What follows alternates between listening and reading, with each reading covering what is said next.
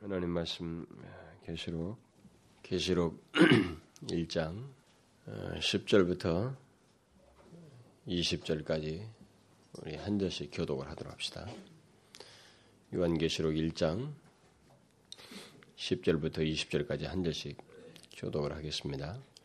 주의 날에 내가 성령에 감동하여 내 뒤에서 나는 나팔 소리 같은 큰 음성을 들으니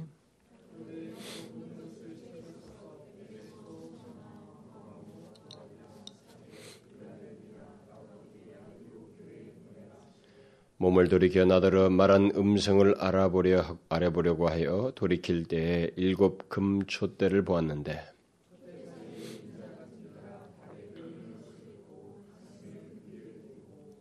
그 머리와 털의 희기가 흰 양털 같고 눈 같으며 그의 눈은 불꽃 같고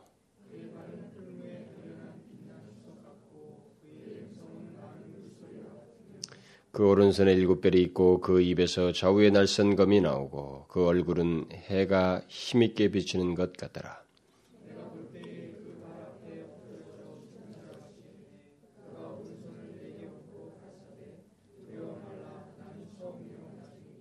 곧 산자라 내가 전에 죽었었노라 볼지어다 이제 세세토록 살아있어 사망과 음부의 열쇠를 가졌노니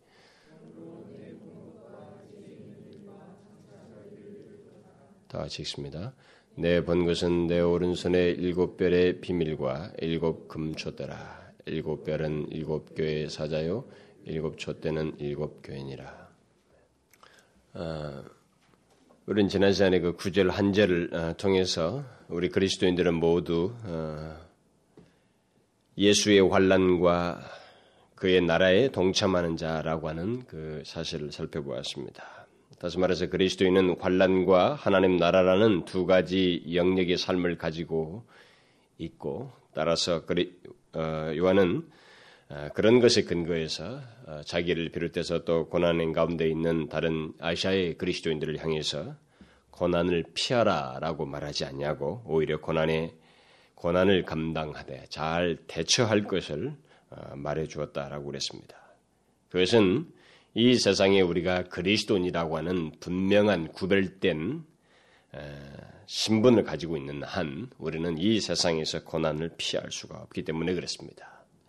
더욱이 우리는 흑암의 나라가 아닌 하나님 나라에 속한 자이기 때문에 고난을 피할 수가 없다는 것입니다.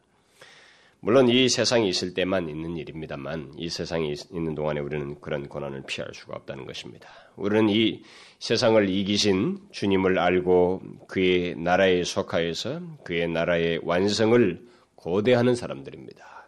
그래서 그 기간 동안에 이 세상에 들어온 거하게 되는 모든 그리스도인은 환란을 피할 수가 없습니다. 고난을 피할 수가 없다는 것입니다. 이 세상은 잠시 후에 끝날 것이지만 이미 이 땅에 세워진 하나님 나라는 영원히 서며 곧 완성될 것이기 때문에 우리가 그 시기에 있기까지 이 세상에 거하는 모든 그리스도인은 예외가 없이 환란을 받게 됩니다. 고난을 피할 수가 없다는 것입니다. 하나님 나라는 우리가 지금 보고 경험하는 것으로는 측정할 수 없는 엄청난 실제로서 이 세상에 세워져서 완성될 나라를 앞에 두고 있습니다. 따라서 죄악 가운데 있는 이 세상에서 우리가 고난을 당하는 것 때문에 하나님 나라의 실제, 예수 그리스도께서 그를 통해서 모든 사망의 권세를 이기시고 사단을 결박하시는 가운데서 세우신 이 하나님 나라의 실제, 그리고 이것이 상상할 수 없는 우리가 비록 보고 느끼는 것에 있어서는 이 실제를 충분히 파악하지 못하지만 이 하나님 나라의 실제가 분명하게 나중에 모두가 놀랄 모습으로 완성될 것을 앞에 두고 있기 때문에 그래서 우리가 지금 이 세상에서 고난당한다는 이 사실 때문에 그 하나님 나라의 실제를 무시한 채 살아간다면 그것은 하나님 나라에 속한 자의 모습이 아니라는 것입니다. 그리스도인의 모습이 아니라는 것입니다.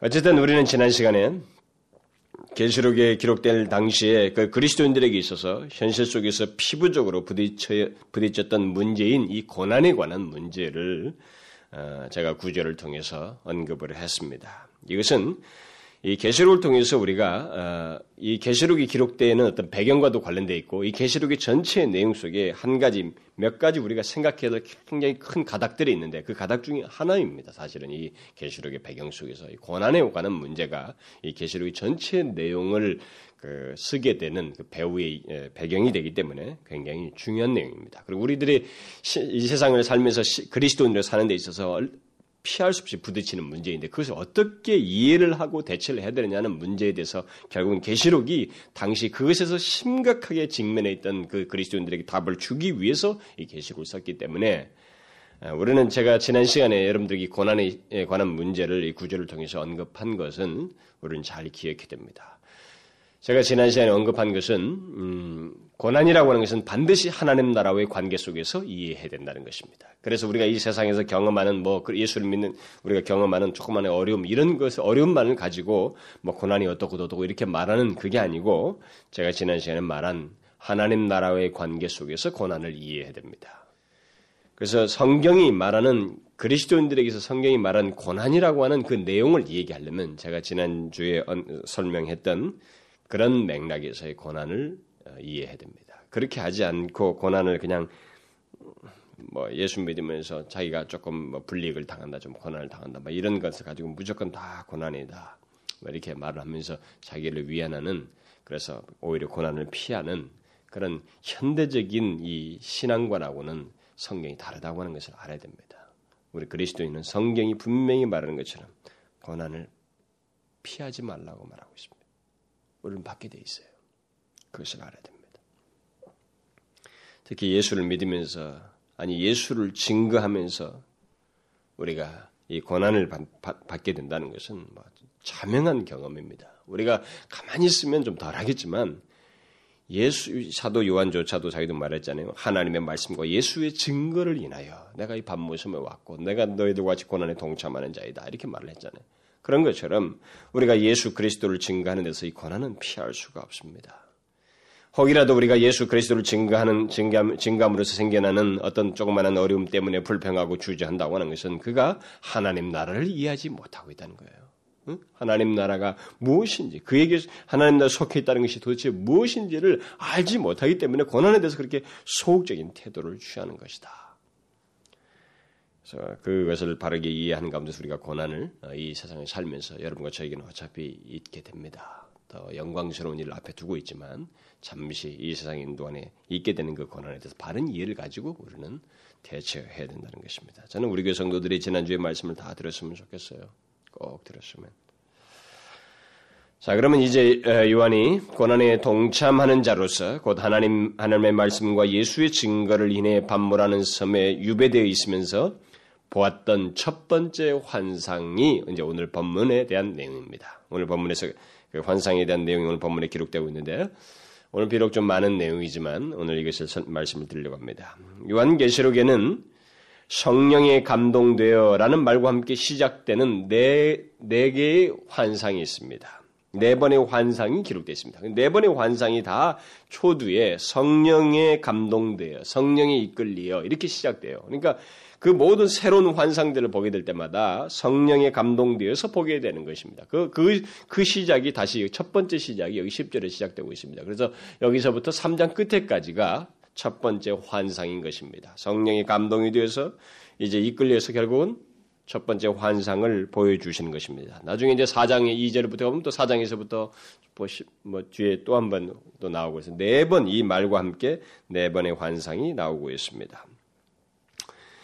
그래서 요한은 주의 날에 곧 주일날이 되겠습니다. 그때 당시에 이제 예수 그리스도의 이 부활하신 날을 어, 그들이 이제 기념해서 보통 지켰 어, 아, 그 날을 우리가 어, 토요일날 드리던 그 유대인의 안식일의 개념에서 주일날로 이렇게 전환되어서 이미 그것이 거의 토착화됐던 것 같습니다. 그래서 그런 말로서 이제 쓰고 있어요. 주의 날에 그러니까 결국 주일날에 성령의 감동하여서 첫 번째 환상을 보게 되는데 그 첫 번째 환상이 시작되는 가운데도 제일 먼저 한 큰 음성을 들음으로써 이 첫 번째 환상이 시작되고 있습니다.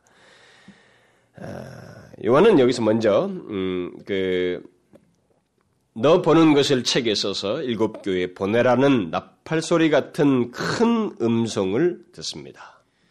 그래서 요한은 그 음성이 들리는 쪽을 향해서 몸을 돌이키고 그때 요한은 너무도 놀랍고 영광스러운 예수 그리스도의 모습을 환상 중에서 보게 됩니다.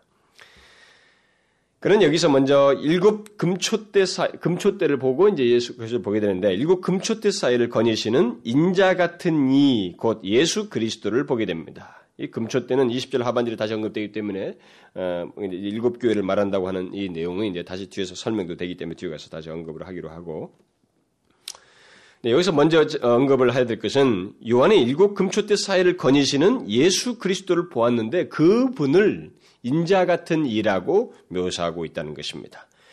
요한은 그 누구보다도 예수님을 이 지상에 있을 때 가까이에서 보고 그와 친밀한 교제를 나누었던 사람입니다.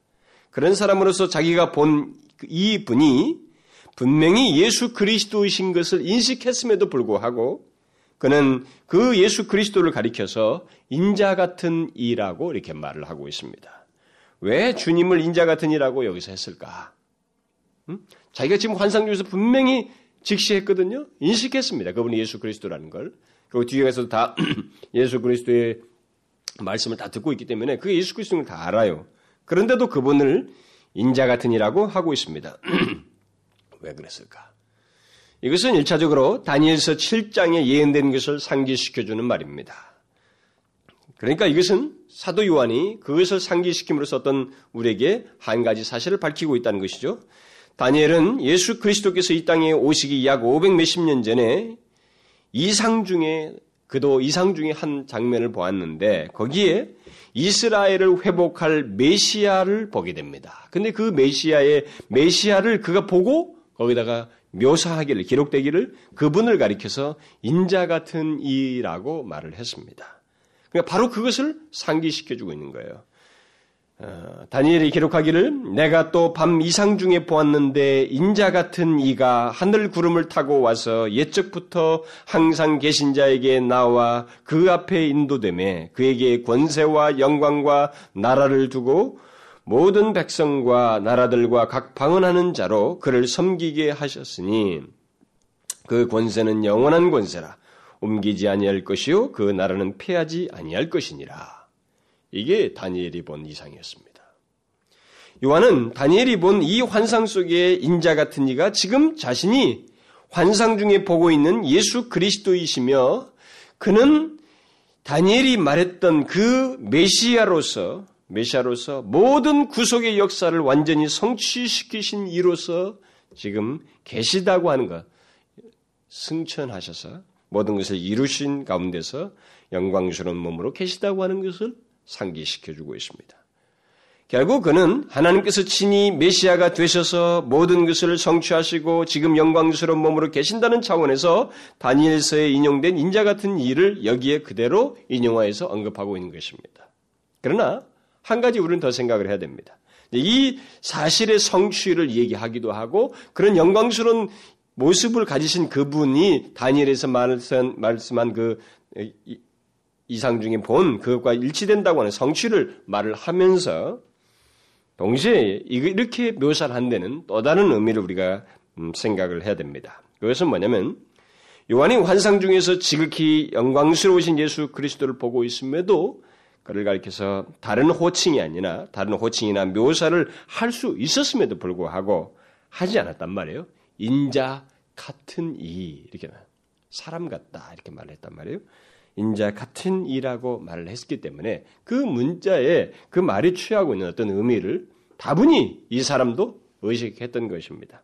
다시 말하면 요한은 분명히 보고 있는 자기가 분명히 보고 있는 예수 그리스도는 이전에 인간의 모양을 취하셨던 것과 다른 어떤 기괴한 모양을 하고 계신 것이 아니라 이전에 인간의 모양을 가지셨던 것처럼 인간의 형상을 그대로 지니고 있었다. 인간의 형상을 가, 지고 계셨다고 하는 것을 여기서 말을 해주고 있는 것입니다.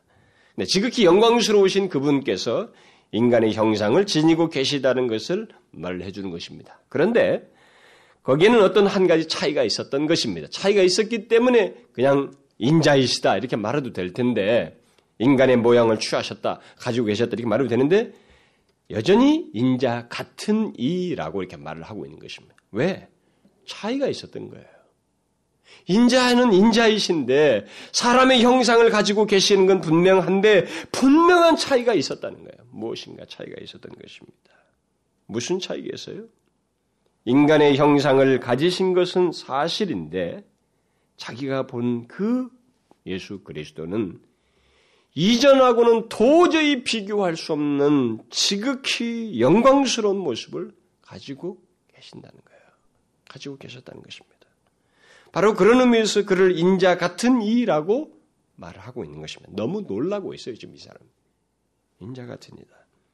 그러니까 우리는 바로 이 두 가지 의미를 모두 여기서 생각을 해야 되는 것입니다. 예수 그리스도는 메시아로서 모든 것을 이루시고 영화롭게 되신 분이시라는 사실입니다. 그런데 그분은 이전에 육신을 입고 오셨던 것과 같이 인간을 닮은 분이시며 그러면서도 우리와 비교할 수 없는 모습, 너무도 영광스러운 모습을 가지고 계신 분으로 지금 존재하신다는 것을 여기서 요한이 우리에게 말을 해주고 있는 것입니다. 지금의 예수 그리스도는 그래서 우리가 지상사에게서 보이셨던 예수 그리스도와는 분명히 다른 지극히 영광스러우신 분으로서 계신다는 것을 우리가 알아야 됩니다. 다시 말하면 요한에게서조차도 주님은 인자 같은 이로 묘사되고 있다는 거예요. 누구보다도 잘 아는 가까이서 본 그 예수 그리스도를 이 가까이서 본 요한조차도 그 예수 그리스도에 대한 묘사를 인자 같은 이로 묘사하고 있다는 거 다르다는 거예요. 같은 맥락에서 우리는 오늘 본문에서 뭐뭐 같은 같다라는 말을 아주 많이 보게 됩니다. 나팔 소리 같은 큰 음성, 인자 같은 이, 그 눈은 불꽃 같고 뭐 그의 발은 빛난 주석 같고 그의 음성은 많은 물소리와 같으며 그 얼굴은 해가 힘있게 비치는 것 같더라. 여러분 요한이 왜 이런 식으로 묘사하고 있는지 아십니까? 그는 분명히 자기가 본 것을 얘기하고 있습니다. 봤어요. 명확하게 본 사실을 지금 말을 하고 있습니다. 그런데도 그는 계속 뭐뭐 같다, 같은 이런 말을 자꾸 쓰고 있습니다. 왜 그렇게 말을 하고 있을까요? 그것은 요한이 본 것과 정확히 일치되는 내용이 이 세상에 없기 때문에 그래요. 자기 경험 속에서도 없고 인식 세계 속에도 없기 때문에 그렇습니다. 유사한 것은 있지만 정확하게 일치되는 것이 없기 때문인 것입니다. 음성은 음성인데 그 음성이 꼭 나팔 소리 같고 또 많은 물소리 같다는 것입니다. 여러분 우리는 나팔 소리가 어떤 것을 잘 알고 있습니다. 우리들은 뭐 맑은 물 많은 물소리가 뭐 어떤지를 우리는 잘 알고 있습니다. 뭐 폭포 소리 같은 거 우리는 다 기억하잖아요. 물소리가 어떤지를 잘 압니다. 그러나 우리는 그런 소리들 속에서 뚜렷하게 구분될 만한 어떤 음성 같은 것은 듣지 않, 못 않고 있습니다. 그렇죠? 우리는 물소리, 물소리면 물소리지, 나팔소리면 나팔소리지, 거기서 음성을 듣지는 않잖아요. 근데 이 사람이 지금 들은 음성은 그런 소리였어요. 음성은 분명한 음성인데, 자기가 분명히 인식하고 구분하는 음성인데, 그 소리 자체는 꼭 나팔소리 같고 많은 물소리 같았다는 거예요. 이 세상에 없는 거예요. 정확하게 일치시킬 수 있는 것이 없었던 것입니다. 분명히 그는 그게 주님의 음성을 알았습니다. 결국 여기 인자 같은 이로 묘사된 예수 그리스도의 모습이나 음성 등 그 모든 것이 지상에 계실 때의 모습과는 분명히 다른 그래서 모든 것이 자기에게 자기 경험과 인식 속에서 일치시킬 수 있는 것이 정확하게 일치가 없는 그런 분명히 다른 모습을 예수 그리스도께서 가지고 또 말도 이전에 자기하고는 내가 지금 자기가 쓰고 있는 용어로 귀에 아주 보통 사람처럼 얘기하셨던 그분이에요. 근데 지금 말씀하시는 음성은 요한이 깜짝 놀랄 얘기예요. 도저히 이거 일치가 안 되는 거 무슨 음성은 음성인데 지금 요한은 부활하신 승천하신 예수 그리스도를 보고 있지만 그는 하나님이시다는 것을 직감하고 있는 것입니다. 인자 같은 이는 분명 인자 같은 인데 그는 하나님이시라는 거죠. 다니엘서의 말씀대로 그는 옛적부터 계신으로부터 나라와 권세를 받아서 모든 것을 심판하시는 하나님 자신의 모습으로 자기 앞에 계시다는 것을 느꼈던 것입니다.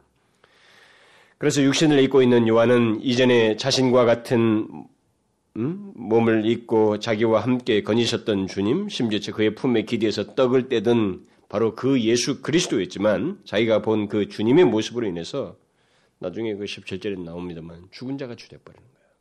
우리는 바로 그런 사실을 알고 요한이 가졌던 것 같은 경외스러움, 경외스러움으로 본문에 묘사된 인자 같은 일을 보아야 됩니다. 여기 인자 같은 이에 대한 묘사를 어, 무슨 뭐 회귀한 소리 무슨 뭐 뭐야 머리털이 희고 뭐 뜨고 주석 같은 발이 뭐 이것을 그냥 수수께끼 풀듯이 단순한 말로 들을 게 아니라 우리는 이 지금 요한이 자기가 지금 본 예수 그리스도의 그 음성과 함께 본 것에 대해서 그가 지극히 경외스러운 가운데서 예수 그리스도를 보았던 것처럼 우리도 여기 묘사된 이 예수 그리스도 그리고 이 계시록이 나와 있는 예수 그리스도를 그런 태도로 우리가 그런 심정으로 접해야 되는 게 돼야 되는 것입니다.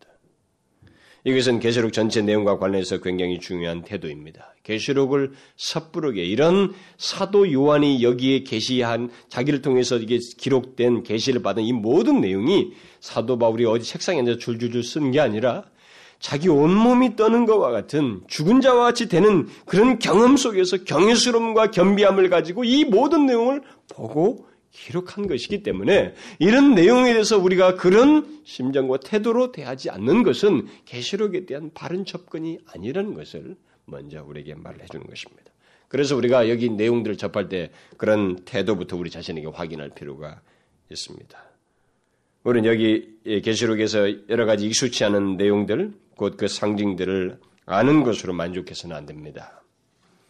우리는 요한이 놀람과 깊은 경외심을 가지고 예수 그리스도를 보며 그가 하신 일을 믿음을 가지고 보고 기록했다는 것을 기억하고 우리 또한 그 동일한 태도로 예수 그리스도 여기에 묘사된 예수 그리스도를 바라보아야 됩니다. 그리고 우리가 지금 예수 그리스도에 대해서 말을 할 때 요한 같은 여기 계시록에 기록된 예수 그리스도를 말할 때 요한 같은 심정으로 바라보아야 돼요.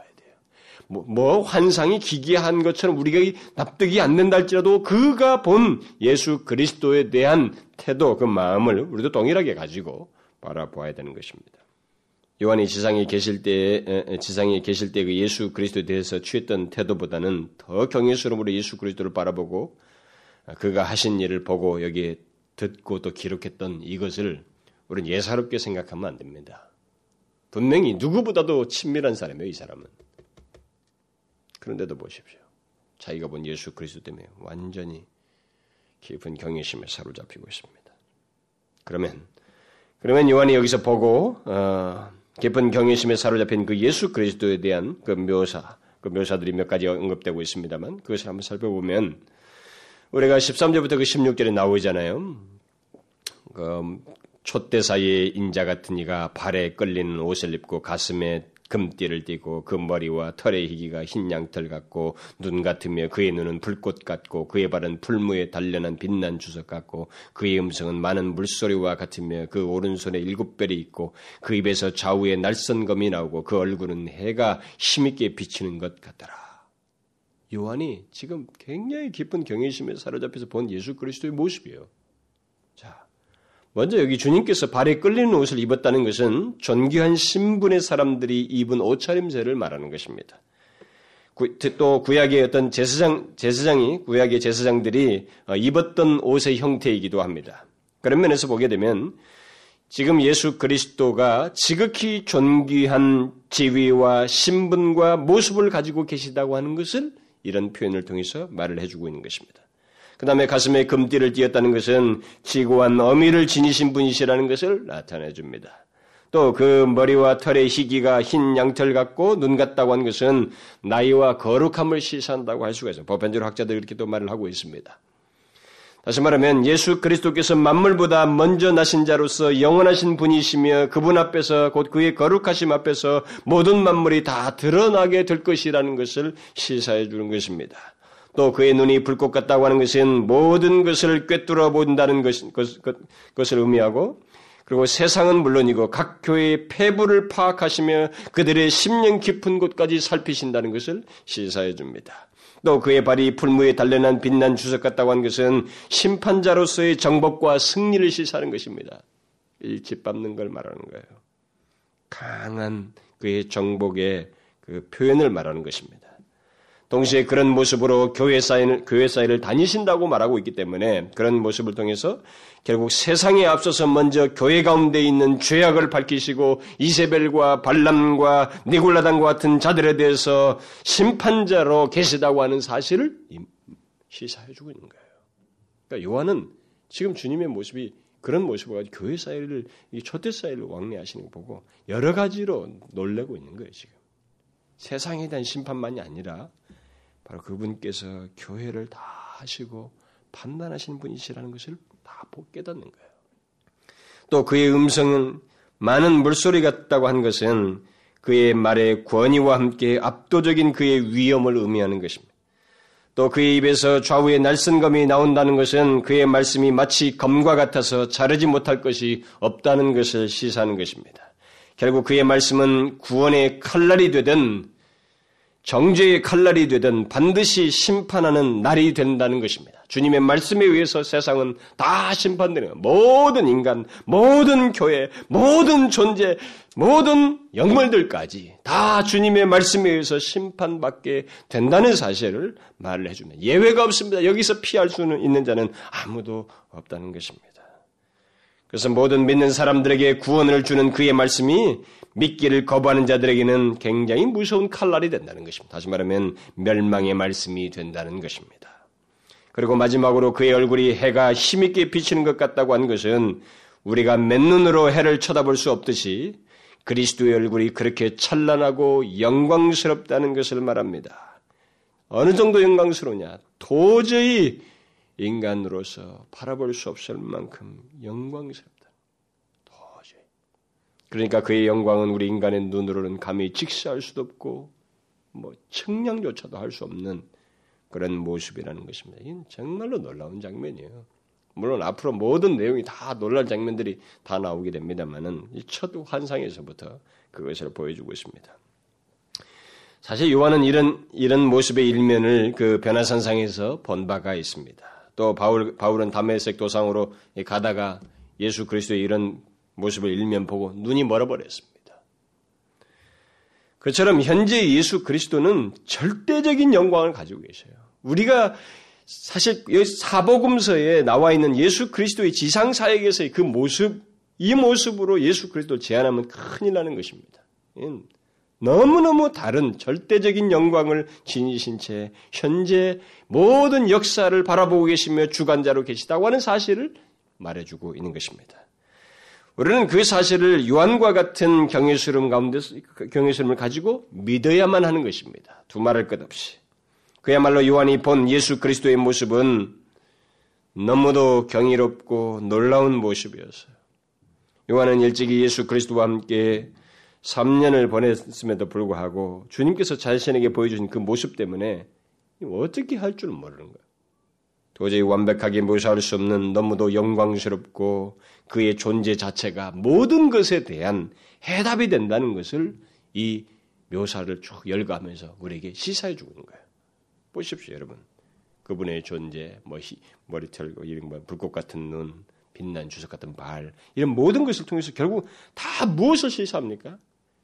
그 영광스러운 주님 자신이 지금 그 당대의 교회 하나님의 백성들 그리스도인들이 가지고 있는 그 고민에 대한 모든 해결이 주님 자신의 존재 속에 다 나와 있다는 거예요. 여기 주님 자신이 모든 자신이 모든 것에 대한 해답이라고 하는 것을 결국 그분에 대한 묘사를 여기서 나열을 함으로써 시사해 주고 있는 것입니다. 결국 주님께서 요한에게 이미 그리스도인들의 그리스도인들이 그런 자신의 모습을 그러니까 요한을 비롯해서 모든 그리스도인들이 그런 자신의 모습을 범으로써 결국은 그들이 이 세상에서 겪는 문제, 결국 의문들 이런 것들에 대해서 답을 얻기를 바라시고 있는 거예요. 물론 뒤에 가서 상세 설명이 다 나옵니다만 그가 행하신 일들 나오지만 먼저 그의 존재 자체가 그가 무엇을 행하실 것인가 너희들 위해서 역사 속에 어떤 일을 행할 것인가라는 그의 사역 행동에 앞서서 그의 존재 자체가 너희들이 이 세대를 살면서 고난 가운데서 고민하는 문제에 대해서 답이 된다고 하는 사실을 여기서 밝혀주고 있는 거예요. 실제로 그 당대 사람들이 의문스러워했던 뭐 핍박이 심한 박해가 있는 현실 속에서 그리스도인들이 의문을 가졌던 게 뭡니까? 오늘날도 뭐 그리스도인도 그런 의문을 가질 수 있겠지만 당대 그 심한 박해 가운데서 그리스도인들이 가지고 있었던 의문이라는 게 뭐였어요? 내가 과연 예수를 믿는 것이 옳은가? 이렇게 정말 예수를 믿는 게 어? 바른 것인가? 이렇게 고난을 받는 이렇게 심한 박해가 있는 가운데서도 내가 예수를 믿는 게 옳은 것인가?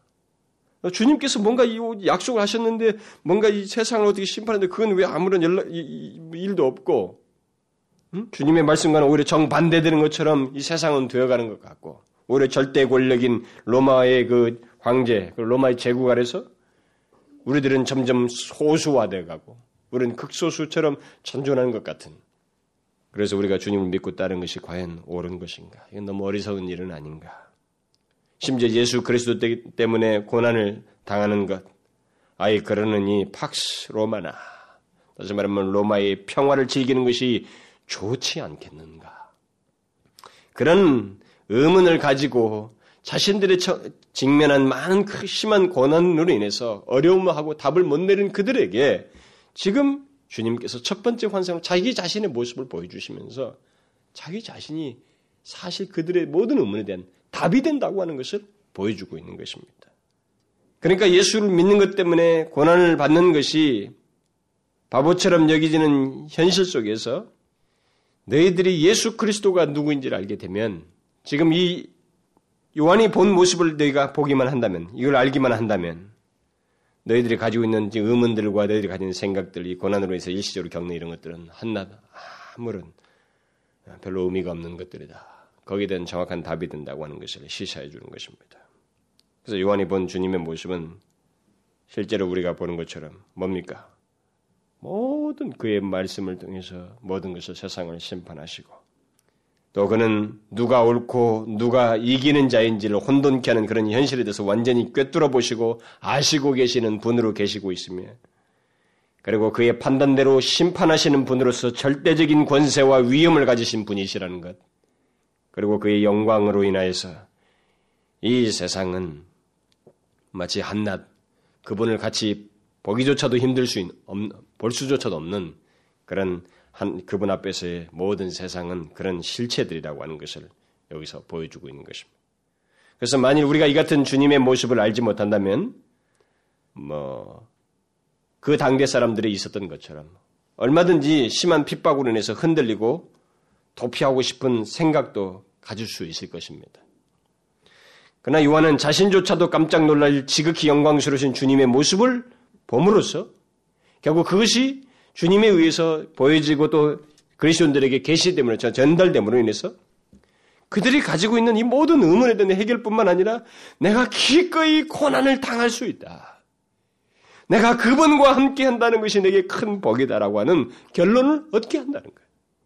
무슨 말인지 알겠어요? 그래서 제가 항상 가끔 설교를 하다가 어떤 문제에 부딪혀 어떤 문제에 대해서 가끔 이런 말을 합니다만 사실 우리는 예수를 믿는 데서 어떻게 어떻게 믿어야 될까요? 어떻게 행해야 될까요? 이 어떻게를 사람들이 자꾸 묻지만 사실 어떻게에 대한 가장 정확한 대답은 하나님 자신이 누구인가를 아는 거예요. 그분이 누구인지, 그분이 어떤 존재이신지, 그분이 성경에 게시된 대로 그의 성품과 역사와 능력과 이 모든 것을 알게 되는 것이 결국 우리가 이 세상에서 어떻게 살아야 되는가라는 것에서 너무나 넘쳐나는 답을 제공하는 거예요. 그래서 많은 그리스도인들이 오히려 맥이 없고 그들의 삶이 흐트러져 있는 것은 이유가 다른 게 없어요. 그들이 하나님이 어떤 분이신지를 그들의 삶 속에서 실제적으로, 체험적으로, 생동감 있게 믿고 의지하지 않기 때문에 있는 거예요. 하나님 자신이 그들 가운데서 생기 분명한 중심이 존재가 되고 있지 않기 때문에 그런 일이 생기는 거예요. 여기 주님에 대한 묘사도 우리가 바로 그것을 시사하고 있잖아요. 뭐, 뭐하러 이런 모습을, 묘사를 다 기록하라고 그래서 우리에게 전해주고 있습니까? 다른 설명이 필요 없다는 거예요. 어? 모든 것에 앞서서 주님 자신이 모든 것에 대한 해답이요 우리 그리스도인들에게 보증이 되시며 위로가 되신다고 하는 사실 이런 주님의 실 존재가 모습이 우리가 가지고 있는 의문과 이런 모든 것은 대답이 되면서 보증이 되시고 위로가 되신다는 것을 말해주고 있는 것입니다. 그래서 우리가 믿는 주님은 지극히 존귀하시고 영원하신 분으로서 또 거룩하신 분으로서 교회는 물론이고 모든 나라와 사람들의 행실을 다 하시고 살피시며 심판하실 위엄을 가지고 계신 그런 분이시며 또 말씀으로 모든 사람을 구별하시는 그런 존재이죠. 그런 주님이시다고 하는 것을 우리에게 보여주고 있습니다. 그 누구도 가까이 할 수 없는 위엄과 영광을 가지고 계신 지극히 존귀하신 하나님 자신이시다고 하는 것을 우리에게 보여주고 있는 것입니다. 여러분 진실로 그리스도인들이 이 세상에 살면서 갖는 모든 의문에 대한 해답이 사실 이 내용을 알게 될 때 내가 믿는 주님이 어떤 분이신지 이런 내용을 알게 될 때 묘사된 내용을 상징하는 시사하는 것들 이런 표현들을 통해서 모습을 통해서 상징하는 이 내용들을 알게 될 때 답이 되지 않습니까? 우리가 믿는 주님이 바로 그런 분, 그런 분이시라고 하는 이 사실이 우리가 가, 우리가 고민하고 있는 모든 문제, 현실에도 고민하는 문제도 얼마나 답이 됩니까? 다른 설명이 필요가 없어요, 사실은요. 바로 그러신 주께서 지금 살아서 역사하고 계시고 우리의 배후에 계시며 그의 백성들을 그의 그리스도인들을 지키시고 그들의 모든 것을 아시고 지키신다고 하는 거예요. 인도하신다고 하는 이 사실이 뭐 완벽한 대답이 되잖아요. 얼마나 심한 박해에 있든 간에 어떤 어느 어느 어떤 핍박 가운데 있든 간에 그래서 우리는 이 사실을 기억해야 됩니다. 우리는 우리가 보고 느끼는 느끼고 경험하는 것만으로 패배 의식에 빠져서 불평하고 섣불리 자신의 경험에 비추어서 교회를 말하고 교회를 비판하고 또 우리들의 신앙을 말하고 또 자신의 신앙은 물론 다른 사람들의 신앙까지 김을 빼고 말이죠. 그들에게 시험에 빠뜨리게 하는 이런 섣부른 얘기를 하지 말아야 됩니다. 또 내가 예수 그리스도를 증가하는 것으로 인해서 겪는 조그마한 일로 해서 자신의 존재와 신앙을 하찮게 여기는 그런 어리석음을 범해서는 안 됩니다. 우리가 그렇게 하고 있는 동안에도 우리 오늘 본문에 묘사된 것과 같은 지극히 영광스럽고 존귀하시고 어미로우신 주님께서 이 세상과 교회와 우리 자신들에 대해서 불꽃 같은 눈으로 살피시고 그런 가운데서 아시며 판단하시는 분으로 계시다는 것을 잊지 말아야 됩니다. 우리가 본문에 묘사된 것과 같은 주님을 생각하기만 한다면 이 세상이 우리를 아무리 심하게 핍박한다 할지라도 우리에겐 하나도 문제될 것이 없다는 것입니다. 우리는 우리가 믿는 주님을 정확히 알 필요가 있어요. 그래서 성경 하나님의 말씀을 항상 묵상하고 때로는 연구하고 더 많이 들어야 되는 것입니다. 너무나 많은 사람들이 하나님에 대해서 단순한 모양새만 가지고 있는 거예요. 구원이라고 하는 자기가 이렇게 이 세상 에 살다가 마치 이렇게 조금 정성을 들이면 어떻게 이 세상에서 구원을 해주는 그런 아주 최소의 의미를 가지고만 하나님을 이해하고 있는 그렇지 않아요. 그렇게 알기 때문에 변절도 하게 되고 시험에도 빠지고 넘어지게 되는 것입니다. 고난이 왔을 때 그 고난을 이겨내지 못하는 거예요. 그래서 여기서 지금 이와 같은 주님 자신을 설명하는 겁니다. 그동안 신약의 서신들 계시록이 기록되기 이전까지 서신들과 많은 복음서들이 그들에게는 전달돼서 읽혀졌을 게 뻔해요. 많은 말씀들이 있었습니다. 그럼에도 불구하고 그러면 계시록을 통해서 어떤 행동 요령을 말하는 게 아니라 다시 다시 보여주는 건 뭐냐면 주님이 어떤 분이신가라는 거예요. 그분이 지금 어떤 존재로서 어떻게 지금 행하시고 계신가 그것을 보여주시는 거예요. 하나님 자신과 주님 자신과 그의 행사를 보여주시는 거예요. 뭐 너희들이 이렇게 이렇게 해라. 그것은 2차적이에요. 계시록에는 그, 오히려 그게 적습니다. 그런 내용이 별로 없어요. 우리는 주님께서 지상에 계실 때와 같은 모습을 하고 이 세상과 우리를 대하고 있지 않다는 것을 알아야 됩니다. 그 모습이 아니에요. 그는 요한조차도 가히 형용치 못할 그조차도 그분 앞에서 죽은 듯할 하는 그런 위엄과 영광의 모습을 가지고 우리를 살피시고 물론 세상은 물론이고 우리를 살피시고 우리를 대하신다고 하는 것을 기억해야 됩니다. 현재 우리가 어떤 처지에 있든 어떤 고난을 받든 또 내가 어떤 상황에 있든 바로 그분으로서 또 심지어 내가 어떤 죄악 가운데 있든 간에 바로 이런 분으로서 계시다고 하는 것을 기억해야 됩니다. 그래서 공간 복음서의 예수 그리스도의 지상 사역의 모습과 그 모든 메시지를 얘기하면서도 우리가 한 가지 예수에 대한 예수 그리스도에 대한 그분의 우리를 향하신 성품과 속성들 이런 것들을 얘기할 때 한 가지 또 생각해야 될 게 뭐냐면 곁들여서 계시록에 묘사된 예수 그리스도의 모습을 병행해서 생각해야 돼요. 그것을 병행해서 생각해야 됩니다. 어쨌든 요한이 그런 주님을 보고 난 뒤에 우리가 그가 어, 보고 난 뒤에 거의 죽은 자와 같이 된 그 장면을 우리가 오늘 본문에서 보게 됩니다. 내가 볼 때 그 발 앞에 엎드러져 죽은 자 같이 되매 그는 죽은 자 같이 되었어요. 요한은 주님의 영광스러운 모습을 보고 압도되었고 너무나 충격을 받아서 죽은 자 같이 된 것입니다. 요한의 이 같은 반응은 우리에게 좀 이상스럽게 여겨집니다. 사실은 왜냐하면 열두 제자 중에 예수, 그 떡을 뗄 때도 예수님 품에까지 안겼던 가장 친밀한 사람이에요, 이 사람이. 아 그런데 이 사람이 지금 그 주님 부활승천하신 계시록에 나타나는 승귀하신 주님의 모습을 보고 완전히 죽은 자 같이 돼버렸단 말이에요. 뭐 이전에 뭐 구약 시대 뭐 모세라든가 뭐 이사야라든가 뭐 어떤 사람 구약 시대 사람들이 하나님의 그 어떤 영광과 이런 어, 형체 그 육신의 모양새로 나타나신 주님을 보고 막 죽은 자처럼 됐던 것처럼 그와 똑같은 일을 이 사람이 경험한 것입니다. 결국 자신이 본 주님은 분명히 이전에 자신과 함께 있었던 주님이었지만 그의 신성의 충만함 때문에 이 사람이 어떻게 할 수가 없었던 거예요. 인간의 몸을 입고 있는 우리에게는 다 똑같이 그런 일이 생깁니다. 하나님의, 하나님을 배운 인간이 취할 수밖에 없는 반응은 바로 이거예요. 여러분과 제가 영화롭게 되기 전까지는 그분을 배우는 자에게서는 동일한 일이 생기는 것입니다. 그런 가운데서 여러분과 저에게 장차 우리가 영화롭게 돼서 성경이 말한 것처럼 우리가 얼굴을 맞대고 얼굴과 얼굴을 대하여 볼 것이라고 말하잖아요. 그건 정말로 엄청난 일이에요. 지금 이 지상에서 주님과 친밀했던 사도 요한이 육신을 입고 있을 때 이렇게 했던데 나중에 우리가 주님에 대해서 얼굴과 얼굴을 대하여 본다고 하는 것은 얼마나 찬란했어요. 그의 영광에 비해서.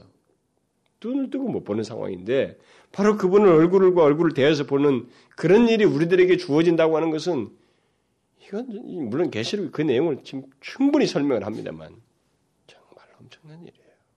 인간이 이것보다 높아질 수 없습니다. 죽은 자와 같이 될 인간들이 아무런 일이 생기지 않냐고 얼굴과 얼굴을 대해서 보는 그런 놀라운 일이 우리 가운데 있게 된다는 것입니다. 근데 어쨌든 아직 영화롭게 되지 아니한 이 요한은 주님을 배운 상태에서 충격을 받아서 죽은 자 같이 된 이 사람에게 이 사람이 그런 충격에서 살아나려면 주님의 특별하신 은혜의 손길이 있어야 되는 것입니다. 여러분 다 보면 여러분 이사야도 재단 수불로 되잖아요. 하나님의 특별한 은혜가 있으면 그 충격에서 헤어나지 못합니다. 다 여기서도 보면 주님께서 요한에게 오른손을 얹으시고 응? 그래서 자신의 말을 계속 듣고 볼 수 있게 하십니다.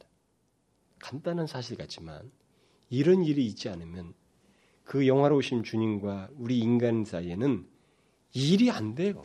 교통이 이루어지지 않습니다. 그런 영광스러운 이 역사가 그분을 배운 상태에서는 진행되지 않아요.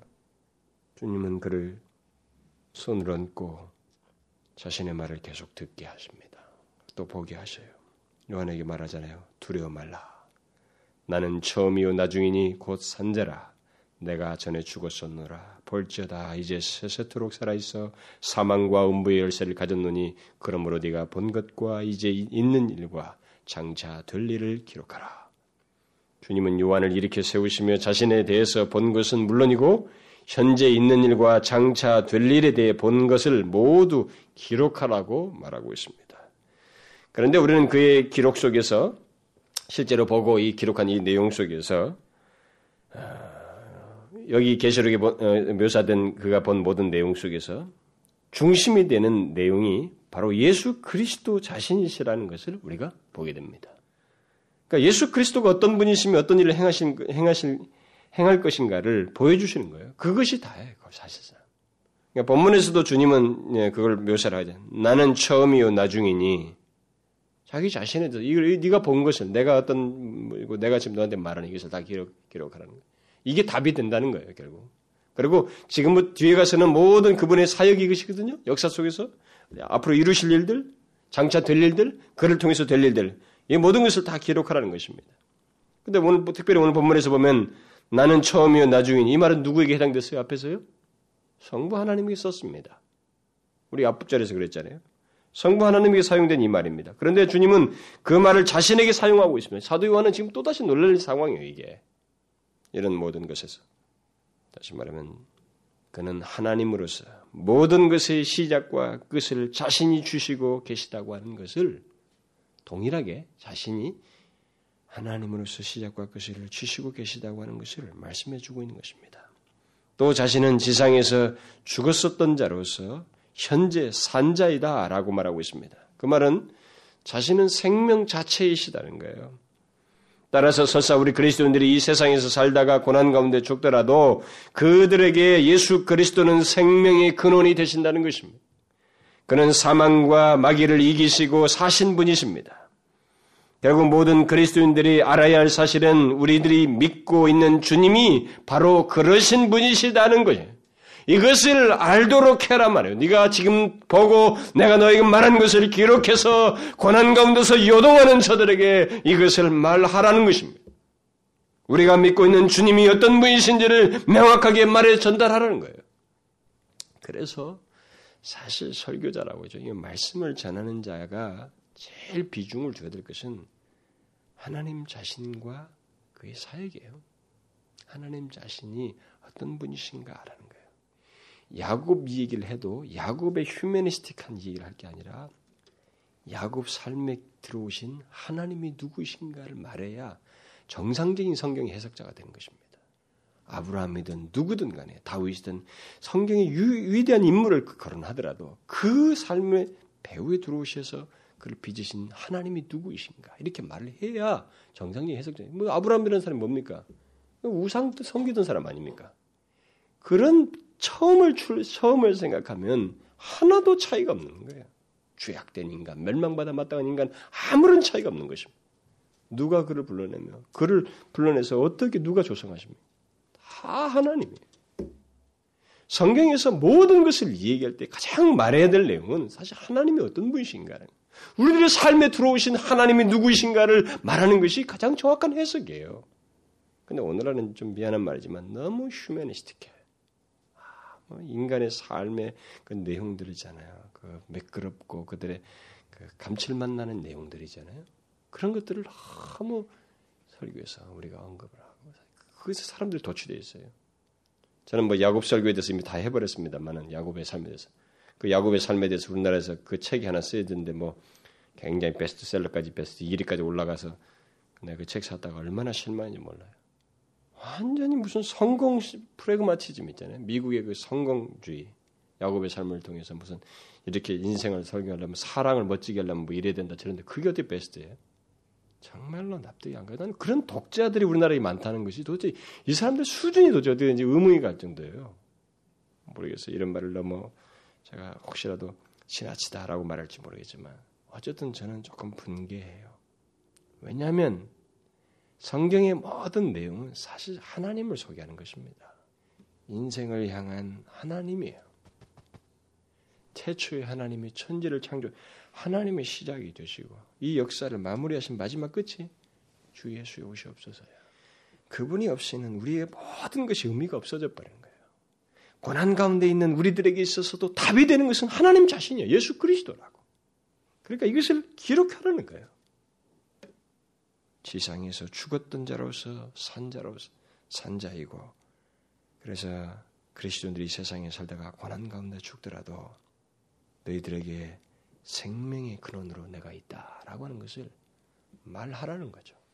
주님은 요한에게 그가 본 것을 기록하여서 이제 세세토록 살아있어 사망과 음부의 열쇠를 가지신 예수 그리스도를 말하는 알게 함으로써 고난 가운데서 참고 인내할 것을 결국 당부하고 있는 거예요. 얼마나 놀라울까요? 그들에게 음? 세세토록 살아있어 사망과 음부의 열쇠를 가지신 예수 그리스도를 그들에게 말하라고 지금 자기 자신을 말해주고 있습니다. 기록하라고 이것을 기록해서 전달하라고 하고 있습니다. 이 말씀은 우리 그리스도인들에게 굉장히 중요한 말이에요. 굉장히 중요한 내용입니다. 주님은 박해가 있는 현실 속에서 그리스도인들이 고난을 당하는 현실 현실 속에서 어, 우리가 기억해야 될 그 한 가지 중요한 사실. 다시 말하면 우리의 생명을 쥐고 있는 그 모든 생명을 주는 것이 생명을 이 생명을 쥔 자가 로마 황제라든가 뭐든 이 세상에 보이는 이런 사람들이 아니라고 하는 것을 여기서 명확하게 밝혀주는 거예요. 그들에게 있어서 이 생명은 지금 사망에 관한 문제, 죽음에 관한 문제는 상당히 심각한 문제였단 말이에요. 고난이 있고 핍박이 있는 가운데서. 그러니까 그런 자들에게 주님께서 답을 주시는 거예요. 너희들이 그런 현실 속에서 기억할 게 있다. 저들이 너희들의 생명에 생명을 쥐고 있는 자들이 아니다. 사망과 음부의 권세는 내가 주고 있다. 여러분들은 이 사실을 알고 있습니까? 이 사실을 실제적으로 믿고 있습니까? 우리가 믿는 예수 그리스도께서 나 개인뿐만 아니라 이 역사의 사악한 무리들이든 어떤 권자이든 모든 역사의 가장 강력한 사단이랄지라도 그들의 모든 사망과 음부의 권세를 그가 주시고 계시다는 것을 알고 있습니까? 이 사실을 믿기 때문에 우리가 요동하지 않을 수 있느냐는 거예요. 그렇습니까? 지금 주님은 요한에게 그것을 전하는 거예요. 1세기 너희들에게 이 사실을 알므로해서 요동하지 않을 수 있어야 된다는 겁니다. 너희들이 믿는 예수 그리스도가 누구인지를 알고 요동하지 말아야 된다는 거예요. 너희들을 핍박하고 있는 저들은 너희들의 생명에 생명을 쥐고 있는 자들이 아니다. 그래서 일찍이 주님께서 이 지상에 계실 때 말씀을 하셨잖아요. 몸은 죽여도 영혼을 능히 죽이지 못하는 자들을 두려워하지 말고 오직 몸과 영혼을 능히 지옥에 멸하시는 자를 두려워하라. 오늘 본문에서 말한 것처럼 사망과 음부의 열쇠는 그리스도인들을 핍박하는 로마 황제 같은 이 세상의 권세자들이 가지고 있는 것이 아니고 심지어 그 배후의 역사, 배후에서 역사는 사단이 가지고 있는 것이 아니고 죽었다가 다시 사심으로 사망과 마귀를 이기신 주님이 가시고 계시다라는 것입니다. 그러므로 목숨을 위협하는 이 세상의 권세 앞에서 두려워하지 말라라는 것입니다. 장차 모든 영혼들과 사단과 그에게 속한 자들이 둘째 사망에 처하게 되고 영원히 음부에 들어가게 되는 키를 가지고 계신 분은 예수 그리스도이십니다. 그러므로 우리 그리스도인들을 핍박하는 그들은 모두 예수 그리스도의 권세 아래서 심판을 받을 자들이기에 우리가 두려워할 필요가 없다는 것입니다. 오히려 우리가 믿는 주님이 그런 권세를 가지고 있다는 사실을 믿고 그것을 인하여서 고난 가운데서도 참고 인내하고 요동치 말라라는 거예요. 여러분과 저에게도 이와 같은 동일한 요구를 받고 있고 또 피로 상태에 있습니다. 우리도.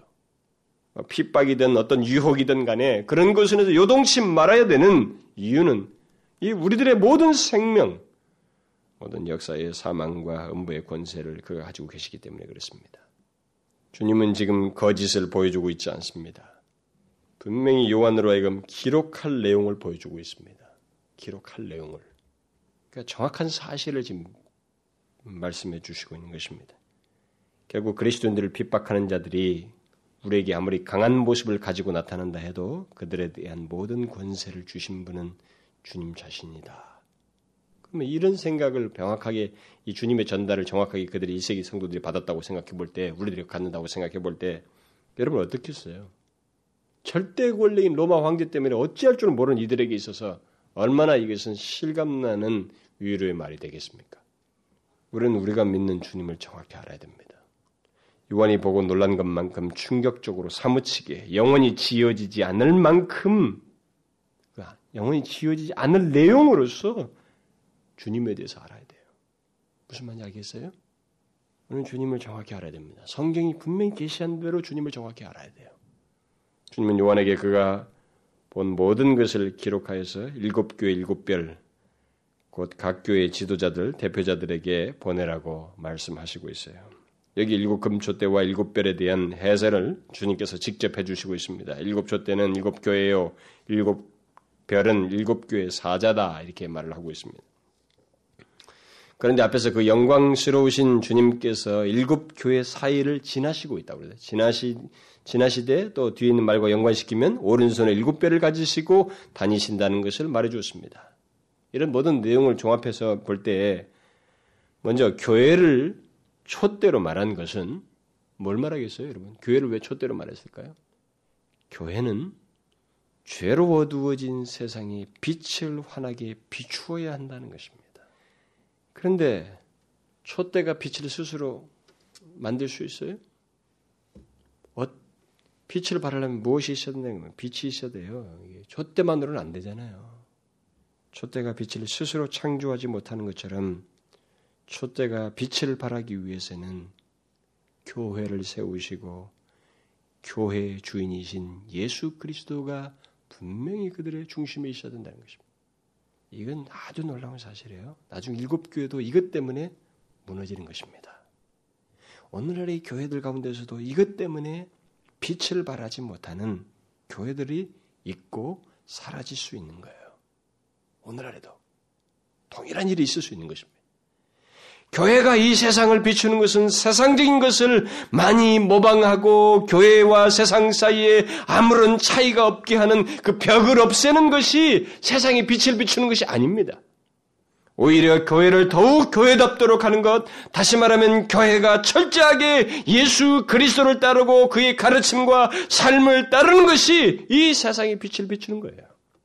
일곱 교회가 가지고 있었던 문제들, 곧 교회가 발람의 교훈이나 이세벨의 교훈을 교훈 교훈 이런 것들을 따름으로써 이 세상을 이 세상 어떤 벽을 없애고 좀 유사한 모습을 가짐으로써 세상을 포용하고 그들에게 무슨 무엇인가 영향력을 미치고 빛을 비추는 게 아니라 오히려 그런 것들이 철저하게 교회 안에서 제거되고 주님처럼 거룩하고 주님께서 주시는 생명으로 가득 찰 때에 그리고 주님이 뒤를 쫓는 삶을 교회가 또 그리스도인들이 가질 때 이 세상을 있는 거예요.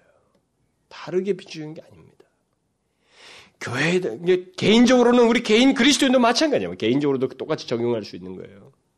우리 개인의 삶에도 예수 그리스도를 따르는 그의 생명으로 채워진 그를 따라서 거룩한 그 주님의 분명히 뒤를 쫓는 모습이 없으면 세상에 빛을 비추지 못하는 것입니다. 우리 촛대라고 하는 그런 실체처럼 빛을 비추지 못하는 존재로 존재하는 거예요.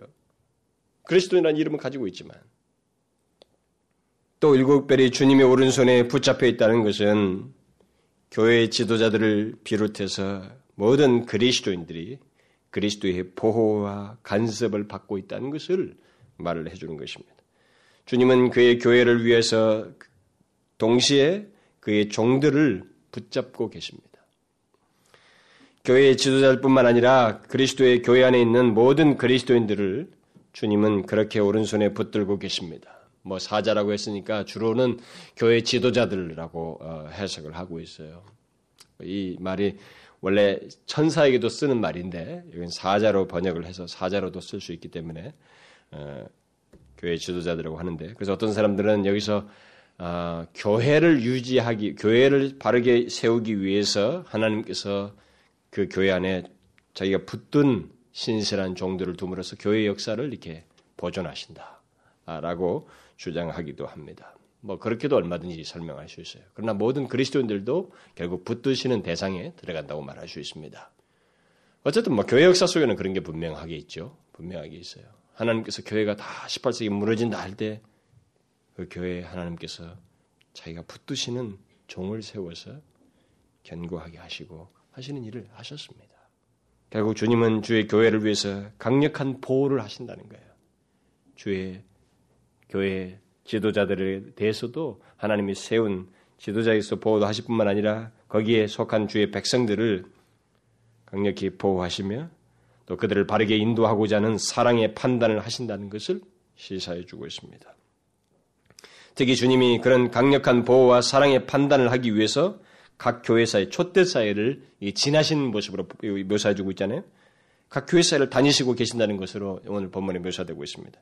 그것은 그가 지금도 살아, 살아계셔서 각 교회를 평가하시고 그들을 바르게 인도하시며 판단하고 계신다고 하는 것을 우리에게 말해주고 있습니다. 이것은 굉장히 중요한 내용이에요.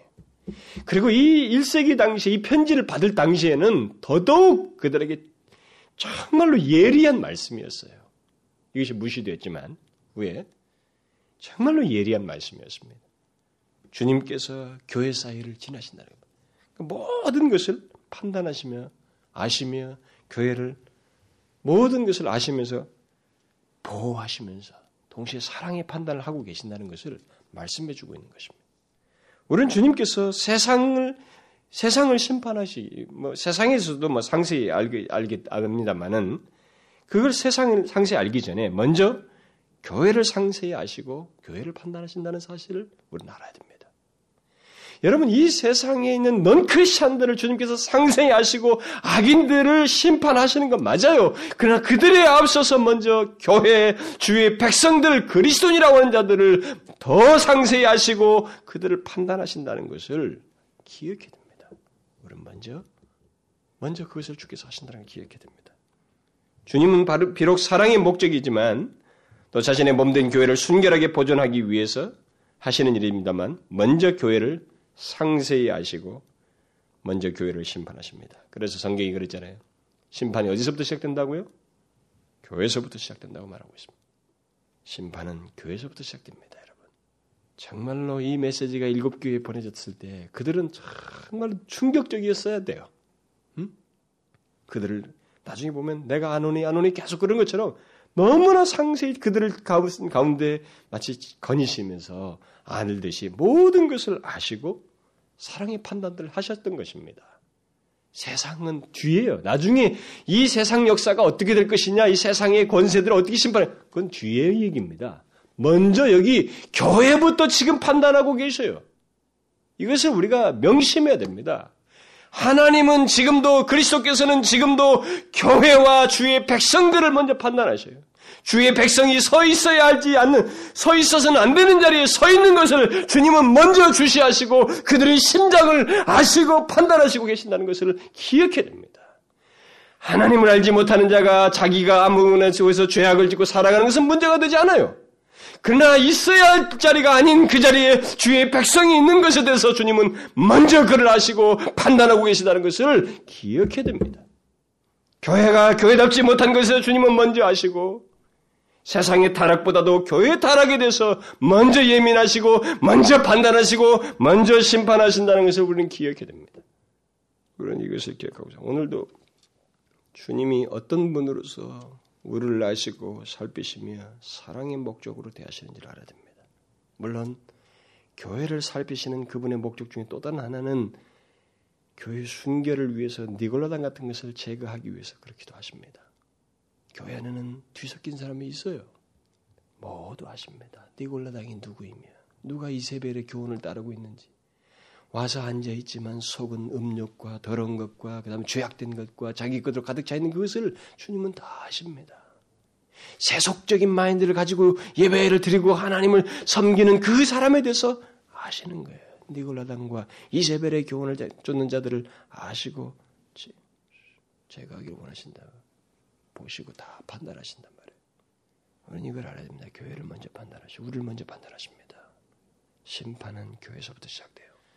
우리는 그런 주님을 알고 주님을 알고 겸비해야 됩니다. 일곱 교회가 이것을 정신 차렸어야 돼요. 우리는 그것을 알아야 됩니다. 우리는 주님이 어떤 분이신지를 알게 되면 고난도 기꺼이 감당할 수 있고 주님 앞에서 어떻게 살아야 되는지에 대한 삶의 태도도 생기는 것입니다. 이것을 잊지 마십시오. 어떤 분이세요? 영원하시고 거룩하시고 모든 것을 불꽃 같은 눈으로 다 아시고 판단하시기에 왕, 완전한 권세를 지시고 심판자로 계시며 그럼에도 불구하고 사랑의 목적으로 교회를 향해서는 사랑의 목적으로 그 가운데 지나십니다. 나중에 뒤에 가면 이 부패한 세상에 대해서는 그런 공의하는 그 빛난 주석 같은 같은 이 그의 발은 무서운 발로 바뀝니다. 모든 세상에 사단의 권세 아래 있는 수종드는 모든 자들은 그의 발 아래 다 놓이게 돼요. 여러분 주님을 기억하십시오. 오늘 여기에 묘사된 주님을 지금 살아계셔서 우리를 아시고 계시고 우리를 지지하고 인도하시며 도우시는 분이 바로 여기 묘사된 주님입니다. 기억하십시오. 직장이든 어디든 가든 예배당에 앉아있든 어디든 가든 우리를 보시고 아시는 분이 누구이신지를 알아야 됩니다. 우리를 샅샅이 하시는 심령을 살피시는 불꽃 같은 눈을 가지고 계신 이 주님이 누구이신지를 알아야 됩니다. 이것이 모든 것의 키예요. 우리의 존재와 삶에 있어서 결정적인 키인 것입니다. 이것을 알고 살아야 됩니다. 이것을 알고 신앙생활해야 돼요. 이것을 알고 교회와 교회 밖에서의 삶을 살아야 됩니다. 기도합시다. 하나님 아버지 감사합니다. 우리로 하여금 주의 백성이 되어 우리에게 영광스러우신 주님을 따를 수 있는 이 위치에 주시고 시극히 존귀하시고 영광스러우신 그분께서 우리를 아시고 우리를 인도하시는 분으로 계신다는 것을 생각할 때 감사를 드립니다. 우리가 처한 현실이 아무리 고달프고 고난이 심하다 할지라도 오, 우리에게 이 영광스러우신 주님이 계심에 우리와 온 세상을 판단하시고 아시고 심판하실 주님이 계심에 어떤 권세도 이기지 못할 큰 권세를 가지신 주님이 계시기에 우리가 두려움이 없습니다. 하나님 두려워하지 않기를 원합니다. 하나님 모든 순간마다 주님을 의지하며 주의 영광스러우신 지금 나를 아시고 나를 보시며 나를 인도하시는 내 배후에 계신 이 주님을 기억함으로 살아가는 저희들 되게 하여 주옵소서. 어느 곳에 우리가 처하든지 불꽃 같은 눈으로 우리를 살피시며 인도하시는 주님을 기억하고 우리가 주 앞에서 겸비하여 살게 하여 주옵소서. 예수 그리스도의 이름으로 기도하옵나이다.